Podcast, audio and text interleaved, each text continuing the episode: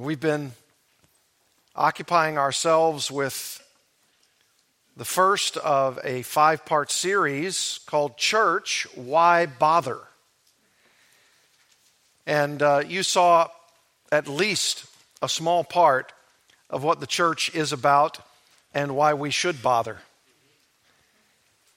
I recently was reading a book which actually has, in some ways, not only a similar title uh, to our series, Church Why Bother, but some wonderful principles that uh, I found very, very encouraging. It's a small little book by Sam Allberry called Why Bother with Church? Question mark. And other questions about why you need it and why it needs you. And listen to what he says in the introduction. I thought it was quite good. He says, The park or the church? Now, this fellow is a Brit, so some of the words uh, might be a little bit more unfamiliar to you, but uh, I think you can get it. He says, Being honest, on some Sundays, the park looked like a better option. I was working for a church in Oxford, and my walk to the morning service every Sunday took me through a park. It was lovely. There was something for everyone a swimming pool, tennis courts, a boating pond, a lake full of ducks, a playground, plenty of space for ball games, and plenty of benches for watching everyone doing their something. On a sunny Sunday morning, the place was full. Everyone doing their thing and having a great time. And there I was, walking through it all, Bible tucked under my arm, on my way to church. And the question was if I wasn't a pastor, would I stop? If my paycheck didn't kind of depend on my being at church, would I stay in the park? The park looked like a lot less effort than the church. It didn't look as if anyone in the park was going to put me on a rota, like a list of duties. No one was going to ask me to pick up the tennis balls every other Sunday or turn up early to get the ducks out. The park looked like a lot of fun. You could choose what you wanted to do, how often you went, if you went, and how long you stayed. Feel like tennis? Come and play. Feel more like sitting on your own reading a book? Great.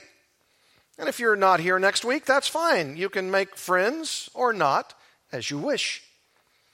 The park also looked a lot more normal. No one would think I was strange for going there. Lots of my friends might like to come. Going to the park is a regular, normal part of 21st century life. Church increasingly isn't. I am sure I'm not the only Christian and not the only pastor to have had these feelings. Many, if not most of us, have our own equivalent to the park. We live at a time when there is a huge number of alternatives to church on a Sunday, readily available and seemingly very attractive. Sports, bed, shopping, brunch with the gang, hobbies, and as the number of options available to us grows and grows, church seems more and more irrelevant than ever. In the United Kingdom, it was normal to go to church back in the 1950s. 25% of British adults were in a service on a Sunday. Today, and this book was just published, today it's 5%. It's likely that more people will be in your local supermarket at 11 a.m. this Sunday than in your local church. In the United States, that trend, though less far on, is nevertheless heading in the same direction. There are so many reasons why we might not bother with church. Church is an effort, it is sometimes hard, and it's far from normal. So, why bother going at all? Why bother making it a priority in your week, every week? Why bother getting stuck in when it means putting yourself out? After all, the park is right there, ready and waiting. That's what this book is about, says Sam Allberry. Maybe you're someone who goes along dutifully to church week by week, but you've never been completely sure why. Maybe you're stuck in and serving hard, but wondering if it's all worth the effort. Maybe you're someone whose commitment to church has been waning for a while now. Or maybe you're new to church and you want to know what it is that you're getting into. Whoever you are, I hope you'll find this book realistic and useful. I hope that you'll grow not just to be uh, you'll grow not just to be bothered, but excited about your church. This book's last line will be Why on earth would I not bother with church? You may feel a long way from thinking that and wondering how on earth you could ever get to that from where you are. Well, that's what the next 80 pages are about. But for now, let me sum it up in two words what and whose. When we get what the church is and whose the church is, we really won't want to go to the park or anywhere else on Sunday morning. He's right. He's absolutely right and regularly and systematically in order for us not to be bothered by church, but to be engrossed in it and to be a part of it, we need to think about what the church is. And that's what we're doing in this series.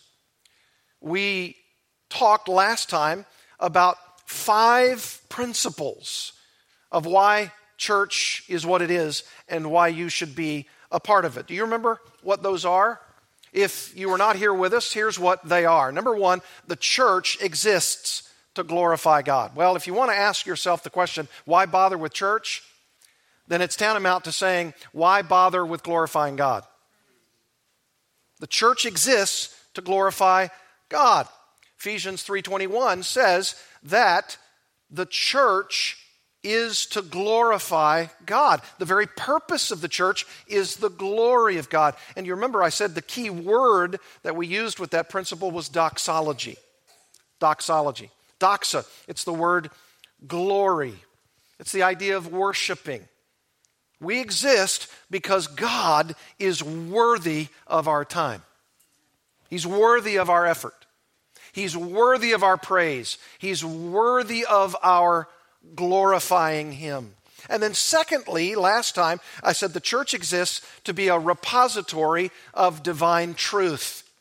Now, maybe you're not familiar particularly with that word repository, a holding place. Or maybe, as we discussed from 1 Timothy 3:15, we said that the church is the pillar and support of the truth. And and maybe we change that metaphor from a repository to a building. And you remember I said that this building is likened metaphorically unto where the truth resides. The, the pillars of this church, the reinforcement bar in the concrete below, and the roof above all speak to the idea of permanence. It speaks to the idea of a residing. And this is where we sit, this is where we reside. And Paul is saying in 1 Timothy 3:15 that the church has as one of its efforts, one of its aims, one of its purposes to have the truth residing within it.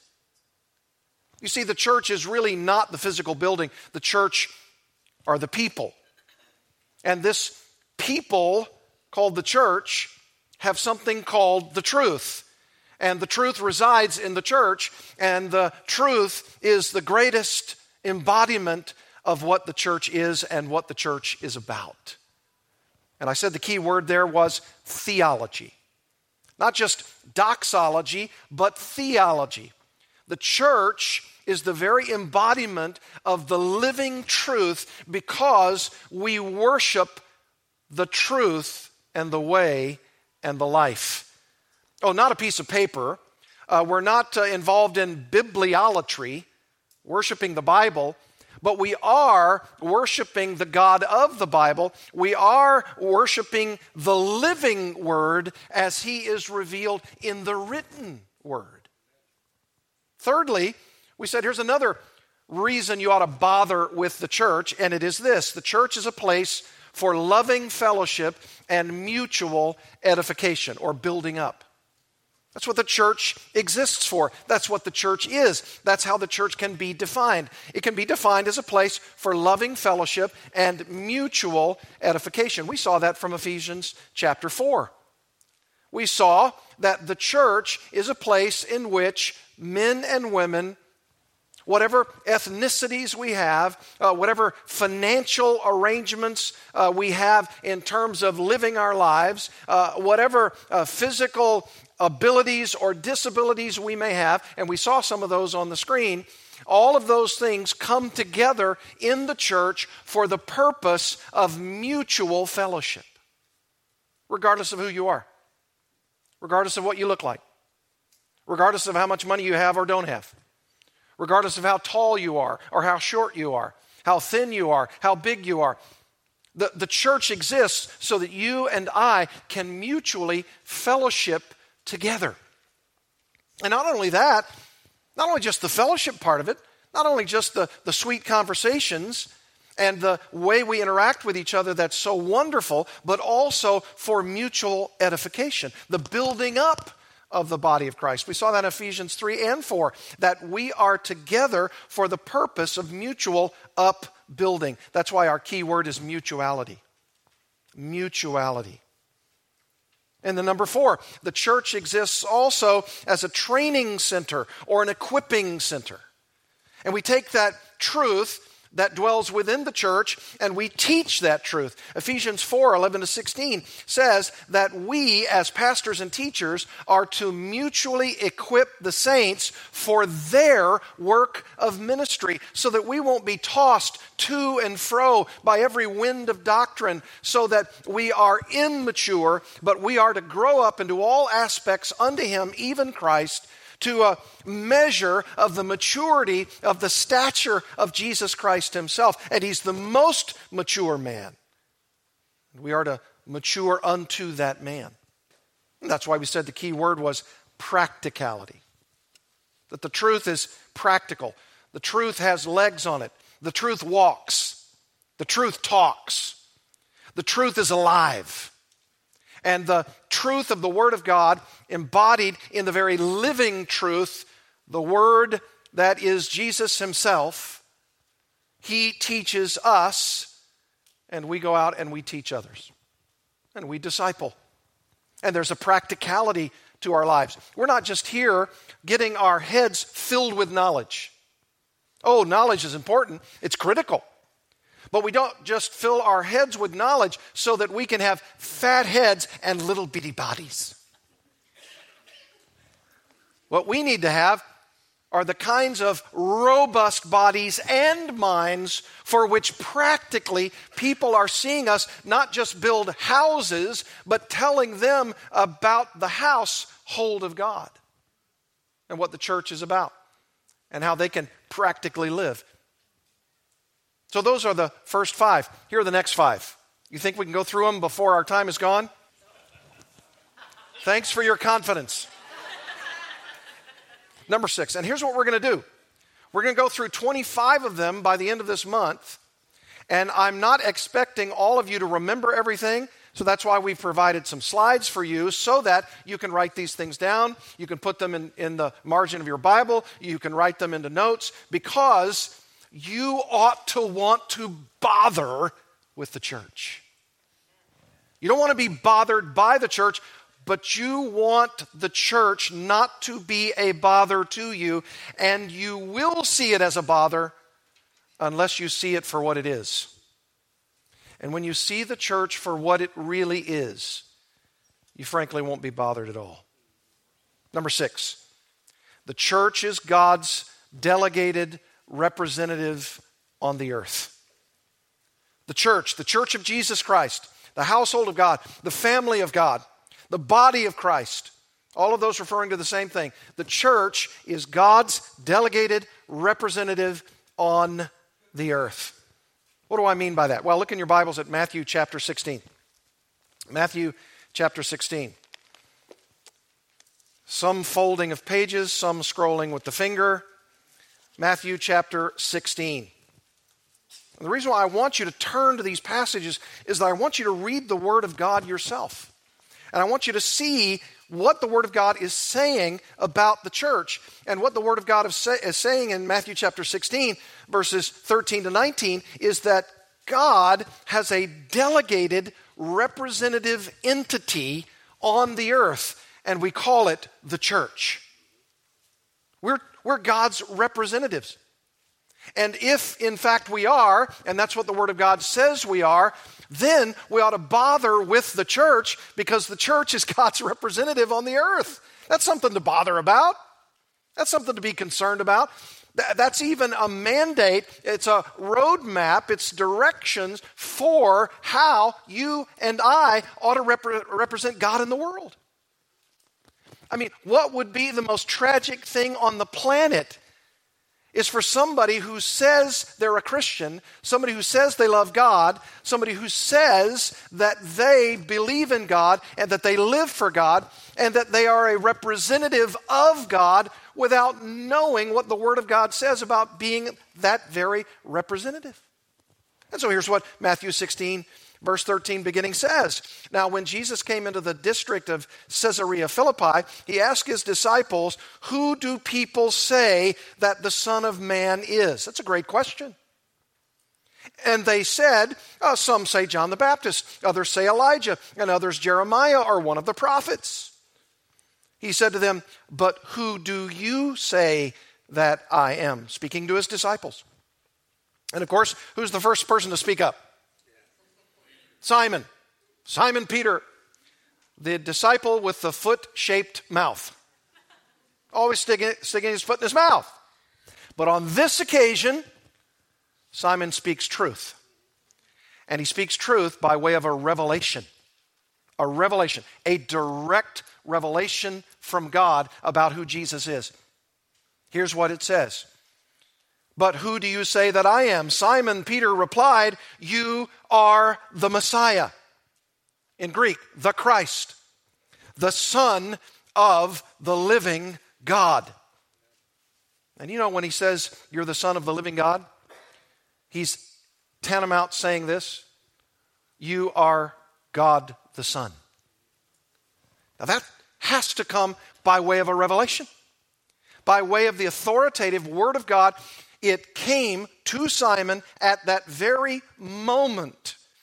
How do I know that? Verse 17. And Jesus answered him, Blessed are you, Simon Bar Jonah. Bar Jonah. Bar means son, son of Jonah.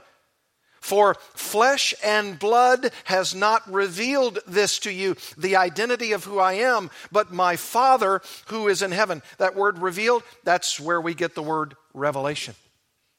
Revelation. God has just revealed to you that I am the Son of the living God. This is a major statement. He's not John the Baptist. He's not Elijah. He's not Jeremiah. He's not one of the uh, uh, other prophets. He is the Messiah, the Son of the living God. If you prefer, he himself is God in living flesh. That's a revelation. You and I can't know that. You and I can't proclaim that. You and I can't believe that unless that has been revealed to us from heaven. If anybody says they're a Christian, and they truly are, it is because it has been revealed to them that Jesus is the Messiah. And Peter, as the spokesman for the 12, is proclaiming the truth of that revelation to even the point that verse 18 says, And I tell you, you are Peter, and on this rock, and that name Peter is a name for rock, like a pebble, and on this rock, different word, but has similarities, I will build my church. Now, don't misunderstand that. Roman Catholics would say that's why Peter was the first pope. That's not what this is saying.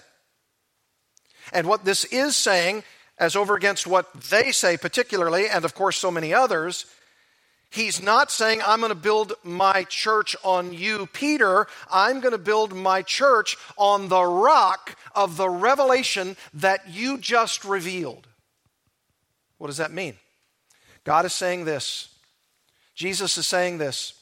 I am going to build my church my kingdom, the kingdom of God on earth, the church of the Lord Jesus Christ, on the rock of the revelation that Jesus himself is the divine Son of God. That's the revelation. It's not on a person, it's not on Peter. Look, if there was truth to the idea that Peter, as the spokesman for the 12, or the apostles in general, or all the rest of us included, were actually the, the foundation stones of the church. And of course, the apostles gave the revelation, and that's why they are a foundation. But the foundation is none other than Jesus Christ Himself. That's the revelation. That's what Jesus is going to build the church on the fact that He, Jesus, is the divine Son of God. And it's going to be so powerful and so great that Jesus says, and the gates of hell shall not prevail against it. Oh, what a, what a truth! What a confidence in times of great controversy where those outside the church are attempting to stamp out the church. What a great truth. What a great affirmation that nothing, including hell itself, is going to be able to come against the church so effectively that one day we might even say to those who are critics of Christianity, well, Satan did his job. The world did its work. There is no church. The church is dead, church is gone. There is no church again. Jesus says, there will absolutely be nothing based on the revelation that I am Jesus Christ, the, the very revelation of God Himself given among men, whereby they must be saved. There will always be this church, and the gates of hell will not prevail against it. And something else very interestingly in verse 19. Jesus said, I will give you, that is, Peter and the apostles, the keys of the kingdom of heaven, and whatever you bind on earth shall have been bound in heaven. That's the rendering, that's the right rendering. And whatever you loose on earth shall have been loosed in heaven. What does he mean? What's, what's this binding and loosing? What is that? Let me tell you what it is. The binding and loosing was an old rabbinic idea that Jesus is borrowing in this context to tell these very disciples of his, these apostles, that you, as the leaders, the human leaders, the divine delegated representatives on the earth, have the responsibility to take this rock of revelation, this idea that Jesus Christ is Lord, that He's the living Word of God, that He's the only hope of salvation in the entire world, He's the only Savior ever given to the world, that's the only one that will ever be promoted and proclaimed in the world Jesus Christ, His life, His death, His resurrection, His soon coming return, the rock of that revelation. And you go to people and you give them that word, you give them that gospel, you tell them that that's what they must believe. And if they say, This is what I believe, I believe that the revelation of Jesus Christ is true. I believe that He has come into this world. I believe that He died uh, a violent death. I believe He was raised again from the dead. I believe He's proclaimed that He will come again. I believe that. I believe that when He comes, He will judge the world, the living and the dead. I believe He's the Messiah. I believe that He's the sent one from God. I believe that He is God in human flesh. I believe that, and I believe that because of the revelation of God given to me. He opened my eyes. I saw it. He opened my ears. I heard this true gospel, and I believe this. I'd be willing to die for that fact. Well, that gospel message, the one that I just told you about, if you go as a representative of Jesus Christ to anyone in the world, and you say to them, You must repent, you must believe, you must hear that message, because there's going to be wrath coming upon the world that no one has ever quite seen. It's going to be such a furious wrath that there will be people who will be judged immediately because of their sin and their rejection of Jesus Christ. And because they have said no to that rock of revelation that Jesus is the living Word of God. And they will be judged as unworthy of Jesus' kingdom, and they will be sent to hell forever. That's what the binding and loosing is. That's what it means. If I go to somebody and I proclaim Jesus Christ to them and they reject it, and then somebody else comes to them, and somebody else, and somebody else, and somebody else, until that person dies, all of us have proclaimed to that person the truth of the gospel. And if in fact somebody continually and forever in this life rejects such a gospel, then their sins are bound to them. Like a coat, like a jacket that's never taken off. And that sin that's bound to them, that will never be removed, is the truth that they rejected Jesus as Messiah. They rejected that revelation. So, you know what the keys of the kingdom are? The keys of the kingdom are our ability as God's delegated representatives to speak a word of the gospel to people. And if that person rejects, we go to the next one. That person rejects, we go to the next one. That person rejects, we go to the next one. And if, in fact, they've rejected all overtures of everyone in their life who've ever, who has ever gone to them, then God binds their sins to them so that those sins will never depart from them. Oh, but here's the good news. Let's say you have a witnessing experience. You're able to evangelize somebody in your path. And you speak to them a word of that gospel. And it's like they've never heard it quite that way before. God is working, He's opening their eyes. They're beginning to see it. And maybe you have the opportunity to actually pray with them and they receive Christ in your very presence. And they start growing and they start maturing. And you know what that is? That gospel that has been shared with them has loosed them from their sins. They're, they're not any longer bound to their sins, they've been loosed from their sins. That's the binding and loosing that's going on there. It's not a special class of people like uh, apostles and preachers, elders and deacons who have the privilege of sharing the gospel with somebody. Now, there is a sense of authority here, and of course, it does start with those representatives on the earth who are elders and deacons and preachers and pastors. Of course, missionaries and evangelists. But the bottom line is if there's an opportunity for you, not just the spiritually elite, and not just the church's main representatives, and not just pastors and elders and leaders, but you and I all have the responsibility to preach this gospel. And when someone hears it and responds to it, and they have their sins forgiven, those sins are loosed from them. Everybody has that opportunity. Everybody has that responsibility. That means that every single genuine, bona fide Christian is God's delegated representative on the earth.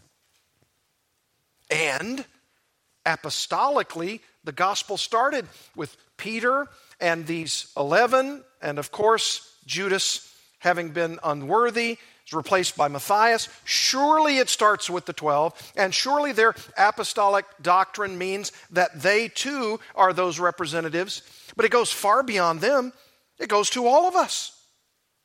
So I will give you, apostles, and your disciples, and their disciples, and their disciples, the keys of the kingdom of heaven, and whatever you bind on earth shall be bound in heaven, and whatever you loose on earth shall be loosed in heaven. Means that when you share the gospel and someone responds, their sins have been loosed from them. And you go and you speak a word of the gospel, and when someone rejects it forever and a day, their sins are bound to them. What's, what's the key word here? Authority. Authority. We have a certain sense of authority, not in and of ourselves, but it's delegated authority. We are delegated representatives to bring the gospel word to someone And we have the authority to say something like this If you don't repent of your sins, your sins will be bound to you forever. But if you receive Jesus Christ as Savior and Lord, your sins will be loosed from you and you will be reconciled to God. Anybody think that that's a fairly important message? We ought to bother with the church because the church of Jesus Christ is the only entity on the planet with such a message. Here's number seven. Number seven, the church is the only place where real forgiveness and reconciliation can be found. That's, that's what we're talking about with regard to the church. The church is the only place where real forgiveness and reconciliation can be found. Just turn over a couple of chapters to Matthew 18. Matthew chapter 18. Oh, I wish we had time to go through this. I know Pastor Chris has taught on this as he went through verse by verse through the Gospel of Matthew. We've taught on it here as well. Matthew chapter 18, verse 15 If your brother sins against you, go and tell him his fault between you and him alone. And by the way, I would say probably 98.999999% of all friction and fracturing in the church and sin issues between one and another start and stop right there. And aren't you glad of that? If your brother sins against you, what's the most loving thing to do? Go to him or her and tell him his or her fault between you and him alone. And listen to these prized words if he listens to you, you have gained your brother. That's where most of the idea of the accountability, and that's our key word with this principle. The accountability starts with you and me as a brother to a brother, a sister to a sister, and you won't find that anywhere else on the planet. Not from a spiritual perspective. Oh, you might find someone who wants to help you when it's convenient for him, or they want to share with you in some fellowship around beer. And, and you might find that in the local bar or the Kiwanis Club. But you won't find it in the kind of accountability that has a spiritual core spiritual core. Someone who loves you enough that when you sin, they go to you and they reprove you in private. But, verse 16, if he does not listen, take one or two others along with you, that every charge may be established by the evidence of two or three witnesses. Now the accountability is ratcheting up because the person is rejecting those who come. And, verse 17, if he refuses to listen to them, tell it to the church. And if he refuses to listen even to the church, let him be to you as a Gentile and a tax collector. Well, what does that mean? Well, just let him be to you as an unbeliever. In other words, if someone is masquerading as a Christian in the fellowship, but they have wanton sin in their life for which they will receive no reproof, no accountability, and they have taken the church steps through evidentiary means to actually confirm the sin, to reprove the person, and the person is rejecting all of that accountability. That's our key word. Then you tell it to the church, and the church is to treat that person as an unbeliever. Verse 18 Truly I say to you, whatever you bind on earth, oh, here it is again shall have been bound in heaven, and whatever you loose on earth shall have been loosed in heaven. You see now where I get the principle that the church is God's delegated representatives on the earth? And that we also have, as delegated representatives, the opportunity to see people come together in a process. Here, there are four steps a process in which someone receives forgiveness and reconciliation. You're not going to find that at the AA meeting. You're not going to find that in a small group, in a little study carrel in your workplace. Why? Because the moment you start telling people, here's a process, here's how to be biblically and genuinely forgiven, here's how, here's how to have true reconciliation with God and man, and with men and their fellow men, somebody's going to say, Hey, are you one of those church going people? Because that sounds like a lot of biblical stuff. That sounds like you're lording over me what I may choose or not choose to receive from you. You don't have any power over me. You can't tell me what to do. Remember the little kids? You're no boss of me. That's innate within us.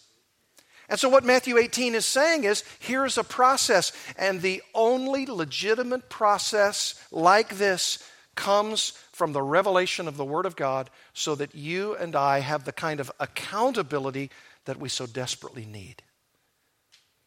That's found nowhere else, my friends, except the church. That's why it's unique, and that's why you ought to bother with it.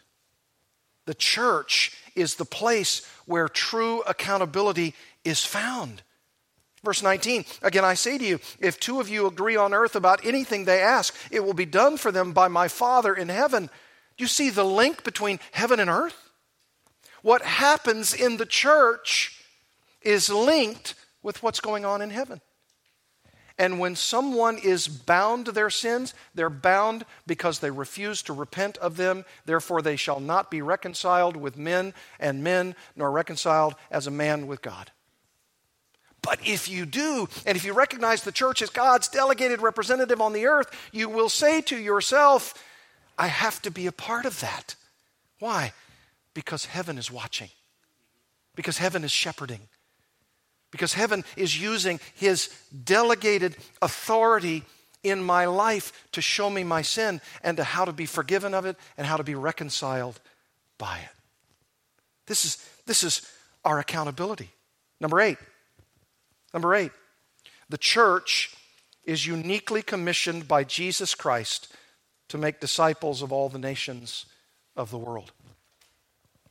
The church, I'm just giving you reasons for church. I'm giving you reasons why church matters. I'm giving you reasons why you ought to bother with the church. The church is uniquely, number eight, commissioned by Christ Himself to make disciples of all the nations of the world. Turn to the last chapter of Matthew, chapter 28 chapter 28, verse 16. You've heard it, and you've probably heard it very, very well if you've been in church for any length of time. Now, the 11 disciples went to Galilee to the mountain to which Jesus had directed them, and when they saw him, they worshiped him, but some doubted. And Jesus came and said to them, All authority. Remember, we talked about authority in number six? And that's a kind of implicit accountability that we talked about in number seven. All authority in heaven and on earth has been given to me. And where does he entrust such authority? Verse 19 Go therefore and make disciples of all nations, baptizing them in the name of the Father and of the Son and of the Holy Spirit, teaching them to observe all that I have commanded you. Do you see authority in this? All that I've commanded you. I have authority I'm now giving it to you to make disciples, and you are to teach them to observe all that I've commanded you. And behold, I am with you always to the end of the age. So, this is our mandate. This is our message. This is our commission. And what's the key word? Responsibility. Responsibility. You know, sometimes I think it's really good for us to come down to the responsibility to what we have with a very clear, simple ITY word responsibility. And it is through the accountability that I have and that from the authority that I've been given as a delegated representative of the church of Jesus Christ that I'm to preach this gospel. Which means that if I'm a professing Christian, then I must strategically, prayerfully, carefully, but no less unstintingly communicate the gospel to others. When's the last time you communicated the gospel to someone? We're not asking for a show of hands. But if we were, because God's heavenly court will be giving an examination for all of us, myself included, as to who and how many and with what passion throughout the entirety of our Christian life have we communicated the gospel. Anybody convicted like me? It's not an option. I have commanded you. I've commanded you to speak a word of truth. Well, what if they reject me? They rejected your Savior. What if I don't know their answers?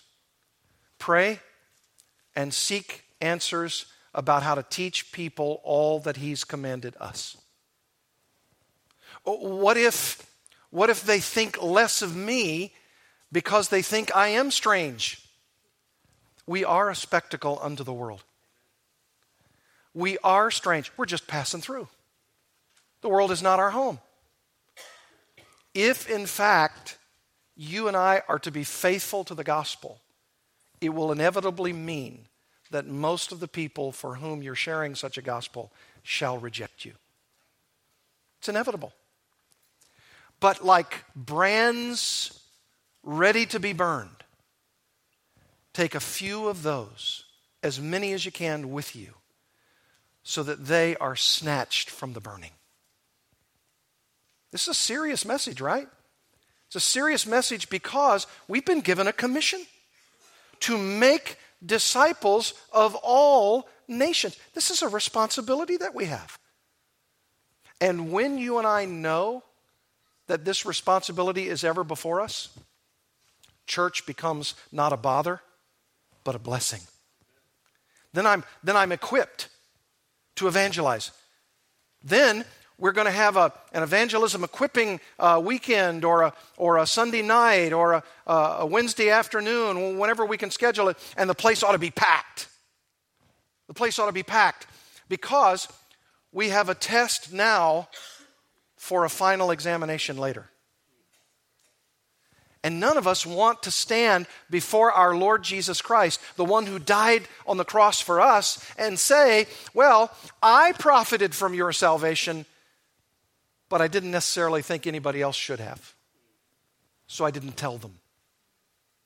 No, every one of us not only has the opportunity, but we have the responsibility. Number nine, the church is the platform where the ordinances are vividly displayed.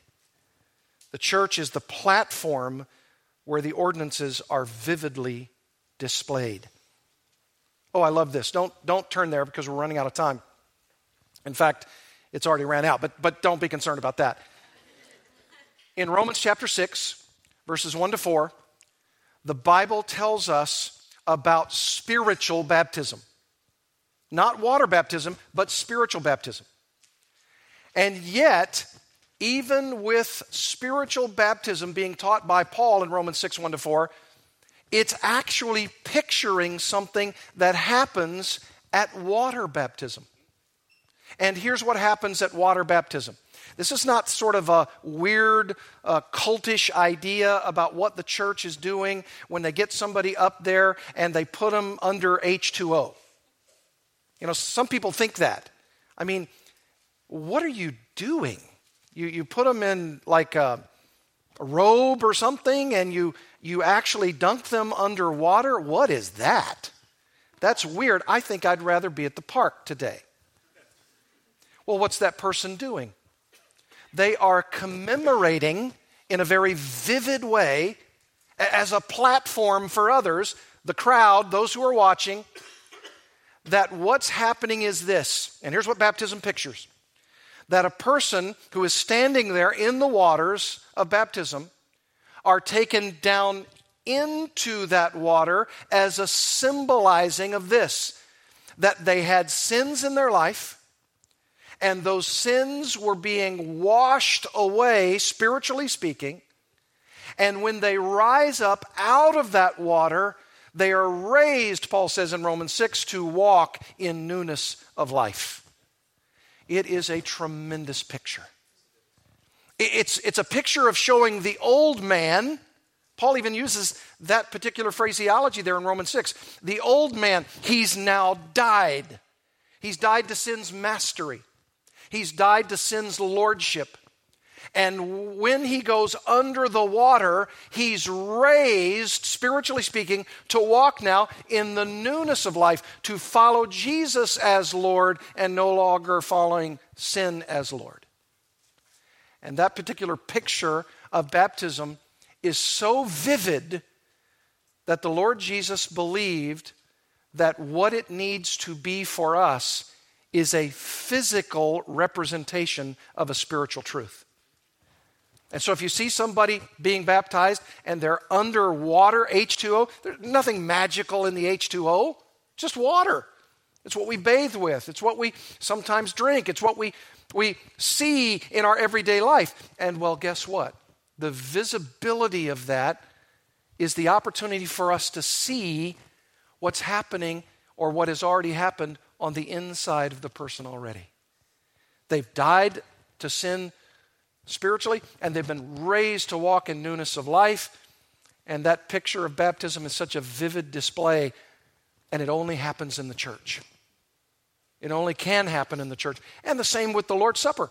Baptism is that entrance into the church, as it were, and the Lord's Supper is a perpetual reminder that you and I are celebrating through the bread and the cup the Lord Jesus Christ and his death for us. That's why these two ordinances, and there are only two, are visibly represented in something that you can see and touch. And it's the water of baptism, and it's the bread and the cup that you take to your fingers into your mouth. You say, Is there anything else? Well, I went to a church and it was a bunch of candles. I went to a church and there was a bunch of kneeling. In fact, there was so much kneeling, I got so tired, I didn't know if I wanted to go back. And that's what some churches are. They're candles, and they've got uh, pictures and figurines, and, and, they've got all kinds of uh, uh, smells and sounds. And when you come to a church like this, you're almost saying to yourself, I mean, where are the bells and whistles? Where are the lasers and the lights? I mean, this is kind of boring. I mean, I want a church where, you know, we, we sort of do some things visibly where I know that God's presence is around. Guess where God's presence is found? In the heart, the heart of a person who's baptized, and in the heart of someone who takes the bread and the cup to their lips, and the visibility of that, and that's our key word here, the visibility of that is this that those two ordinances represent the reality of what's happening in a person spiritually. And you know how freeing that is? I don't have to, I don't have to stand here in a robe. You don't have to dress up if you don't want. I'm not wearing funny shoes. Uh, you don't have to wear any kind of makeup. You don't have to do any of that because the visibility of the church of Jesus Christ in its ordinances is seen on the platform of baptism and the Lord's Supper, and they are sweetly simple. Sweetly simple. Why? Because we're not going to get hooked up or distracted by symbols. We're going to be able to worship Jesus Christ freely in baptism and the Lord's Supper in a way that doesn't mean that we're falling for the accoutrements. Here's what we do we see through the elements to the person of Jesus. That's what we see. It's beautifully simple, not simplistic, beautifully simple. And what's the greatest picture to receive through baptism and the Lord's Supper? The death of Christ. The death of Christ. If, in fact, we are able, if the preacher can stop, we'll celebrate the Lord's Supper this morning. And when we do, I want you to see something, and that's where we go for concept number 10. The church is purchased at the cost of Jesus' own precious blood. That's key principle number 10. The church is purchased at the cost of Jesus' own precious blood. Do you remember what Chris read at the beginning of our service in Acts chapter 20? Here's what it says Acts chapter 20, verse 28. The Holy Spirit has made you, speaking of the Ephesian elders, overseers to care for the church of God. So, whatever he says next about the church of God, it's going to be important, it's going to be critical. And here it is to care for the church of God, which he, God, in Christ, obtained with his own blood. Do you notice the word purchased, obtained. Let's put a key word to that tangibility. Tangibility. There was something tangibly done in order for the church to become the church. And it was the cost of the giving of Jesus' own blood. That's tangible. That's real. He really, actually died. And he purchased us. You know, we could say one principle about the church, and it would, it would potentially summarize it all. And it would be something like this Don't ever think of or believe that the church of Jesus Christ and whatever local church you may be thinking of is irrelevant. It cannot inherently be irrelevant because it cost Jesus Christ his very life the shedding of his blood. And the very shedding of his blood, my friends, is the very evidence why the church is so important. It apparently was so important to God that he initiated the giving up of his own son's life for it. And when I say it, I don't mean the building. Maybe we should say for them, for us. Let's celebrate the Lord's Supper right now.